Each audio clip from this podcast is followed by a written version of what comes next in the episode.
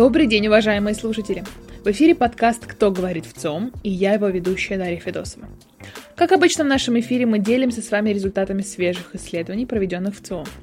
В сегодняшнем выпуске мы обсудим тему неравенства доходов, поговорим о престиже врачей и о разнице между поколениями. Присаживайтесь поудобнее, как всегда будет интересно и познавательно. Ну что ж, поехали! 19 июня в нашей стране отмечался День медицинского работника. В преддверии данного праздника мы узнали у россиян об отношении к врачам.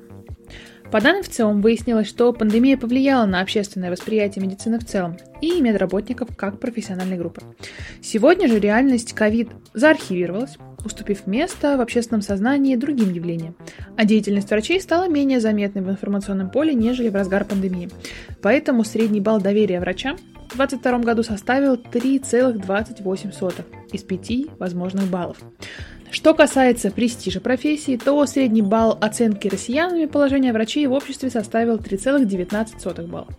Тем не менее, россияне по-прежнему хотят видеть своих подрастающих детей и внуков работниками в медицинской сфере.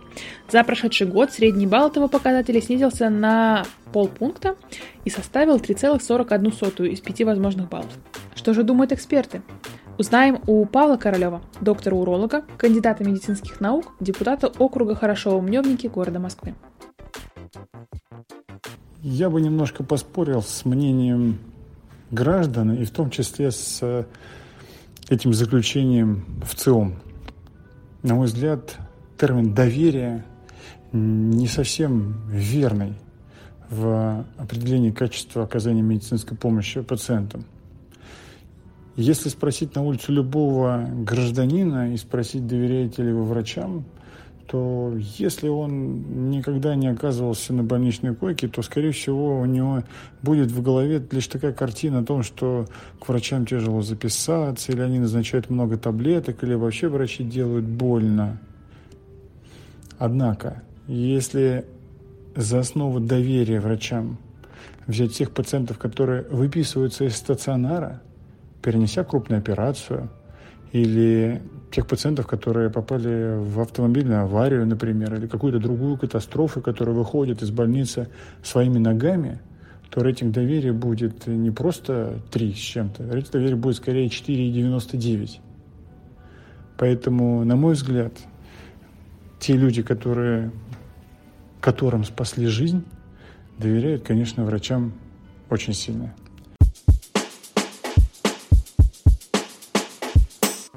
Как оценивается в обществе разница в доходах? Узнаем через пару секунд. По мнению россиян, с мнением, что различия в доходах в нашей стране слишком велики, сегодня согласны 69% опрошенных россиян. За 30 лет эта доля сократилась на 9% пунктов, но остается весьма высокой. Только каждый девятый россиянин, 11%, не ощущает слишком большой разницы в доходах. Как неравенство в доходах сказывается на процветании страны? 18% россиян и 22-30 лет назад считают, что первое – условие второго. То есть большая разница в доходах необходима для процветания нашей страны.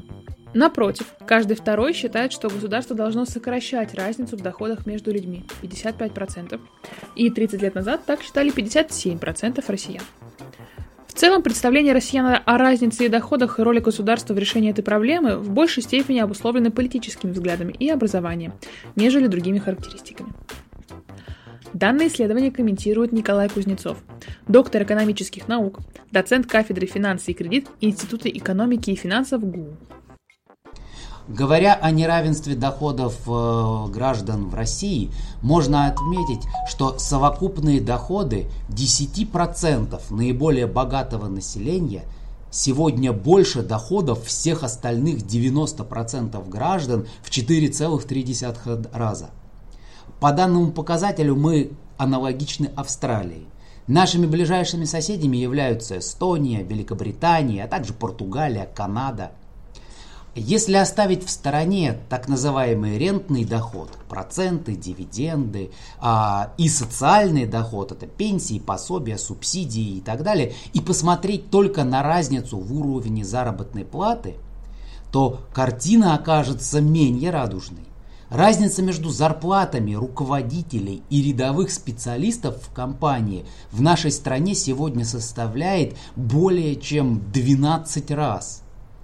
Для сравнения, в странах Западной Европы, в США эта разница где-то 3,5 раза. В странах Северной Европы, в Скандинавии порядка трех раз.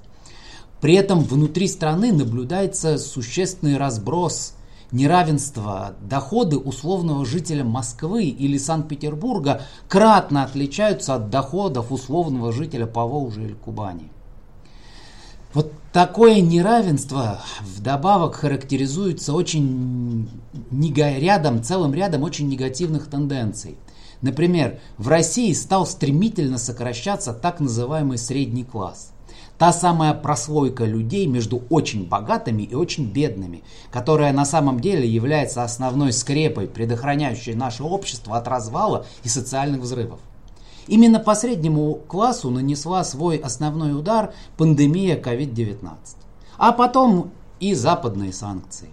Именно средний класс, который буквально каких-то 2-3 года назад правительство всеми силами заманивало как инвесторов на финансовый рынок, на биржу, Сегодня по большей части этот средний класс потерял там свои сбережения. Для многих это были деньги на их будущую пенсию. Именно средний класс лишился сегодня свободы передвижения, свободы платежей. Именно против него сегодня некоторые банки вводят грабительские комиссии на обслуживание счетов и переводы.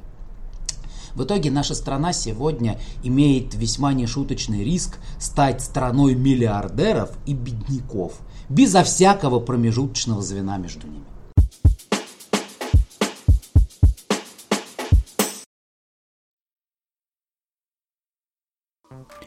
Насущный вопрос. Наши дети будут лучше, чем мы? Представляем данные исследования в целом, посвященные Дню молодежи. По данным в целом, половина россиян отметили, что выросли такими же, как и их родители, 50% россиян. И хотели бы, чтобы их дети и внуки были похожими на них, 54%. Желание вырасти детей другими, не похожими на себя, озвучила треть россиян, 33%. На такие убеждения влияет финансовая состоятельность. В группе с хорошим материальным положением больше россиян видят детей и внуков похожими на себя, тогда как граждане с плохим материальным положением хотели бы обратного. В современной России преемственность поколения ощущается сильнее. Россияне стали чаще говорить о том, что они похожи на своих родителей, и чаще хотеть, чтобы их дети и внуки выросли такими же, как они. В 1992 году ситуация была обратная. 46% не чувствовали, что похожи на родителей и видели своих детей совсем другими. 64% россиян заявили, что считают, что молодежь нельзя ограждать от тягот реальной жизни. Подавляющее большинство наших сограждан также убеждены, что молодые люди должны самостоятельно зарабатывать на свои нужды. 86%. Как считаете вы? Делитесь в комментариях. Также данные комментирует эксперт. Вячеслав Завалин, победитель конкурса «Лидеры интернет-коммуникаций», руководитель проектной группы по межпоколенческим коммуникациям РОСО. Современные родители – это уже зачастую миллениалы. Миллениалы в свое время воспитывали очень часто в России бабушки и дедушки. И в этом плане миллениалы считают себя очень увлека... Э, уникальными, осознанными, вовлеченными и гуманными по отношению к своим детям, немножко обижаясь на своих родителей. И из-за этого их желание да, формируется, чтобы их дети были такими же. Ну, такими же не в том плане, что полностью повторили а, судьбу их, да, а в том плане, что относились также к своим детям и были такими же осознанными и гуманными. И это отличает от отношения родителей иксов, которые не хотели, наоборот, не хотят, чтобы их дети были такими же, как они, а через детей пытаются реализовать свои нереализованные какие-то возможности. Это я немножко обобщаю, но это такая главная такая отличие характеристика. А вот с точки зрения самостоятельности, хоть здесь и перекликаются позиция родителей иксов и позиция родителей игреков, миллениалов. Но есть очень важное отличие. Если для, для родителей иксов, да, это форма ну, понятная форма воспитания, то есть воспитание через самостоятельность, да, и в формате, что вот помогай родителям, делай свой вклад в семью, то для родителей миллениалов вот эта самостоятельность это такая, такой формат больше тренинга личностного роста, про успешный успех, да, чтобы человек уже сейчас научился добиваться целей, и понимал, что ему делать. То есть это, знаете, про такой вот попытка закрыть гештальт, связанный с тем, что когда миллениал поступал в ВУЗ, он так и не знал, кем он будет работать, чем он будет заниматься. И они пытаются через это сделать такой тренинг, с одной стороны, да, с другой стороны, раннюю профориентацию. То есть здесь тоже немножко по-разному. Здесь во главу угла не труд ставится, а именно осознанность через труд.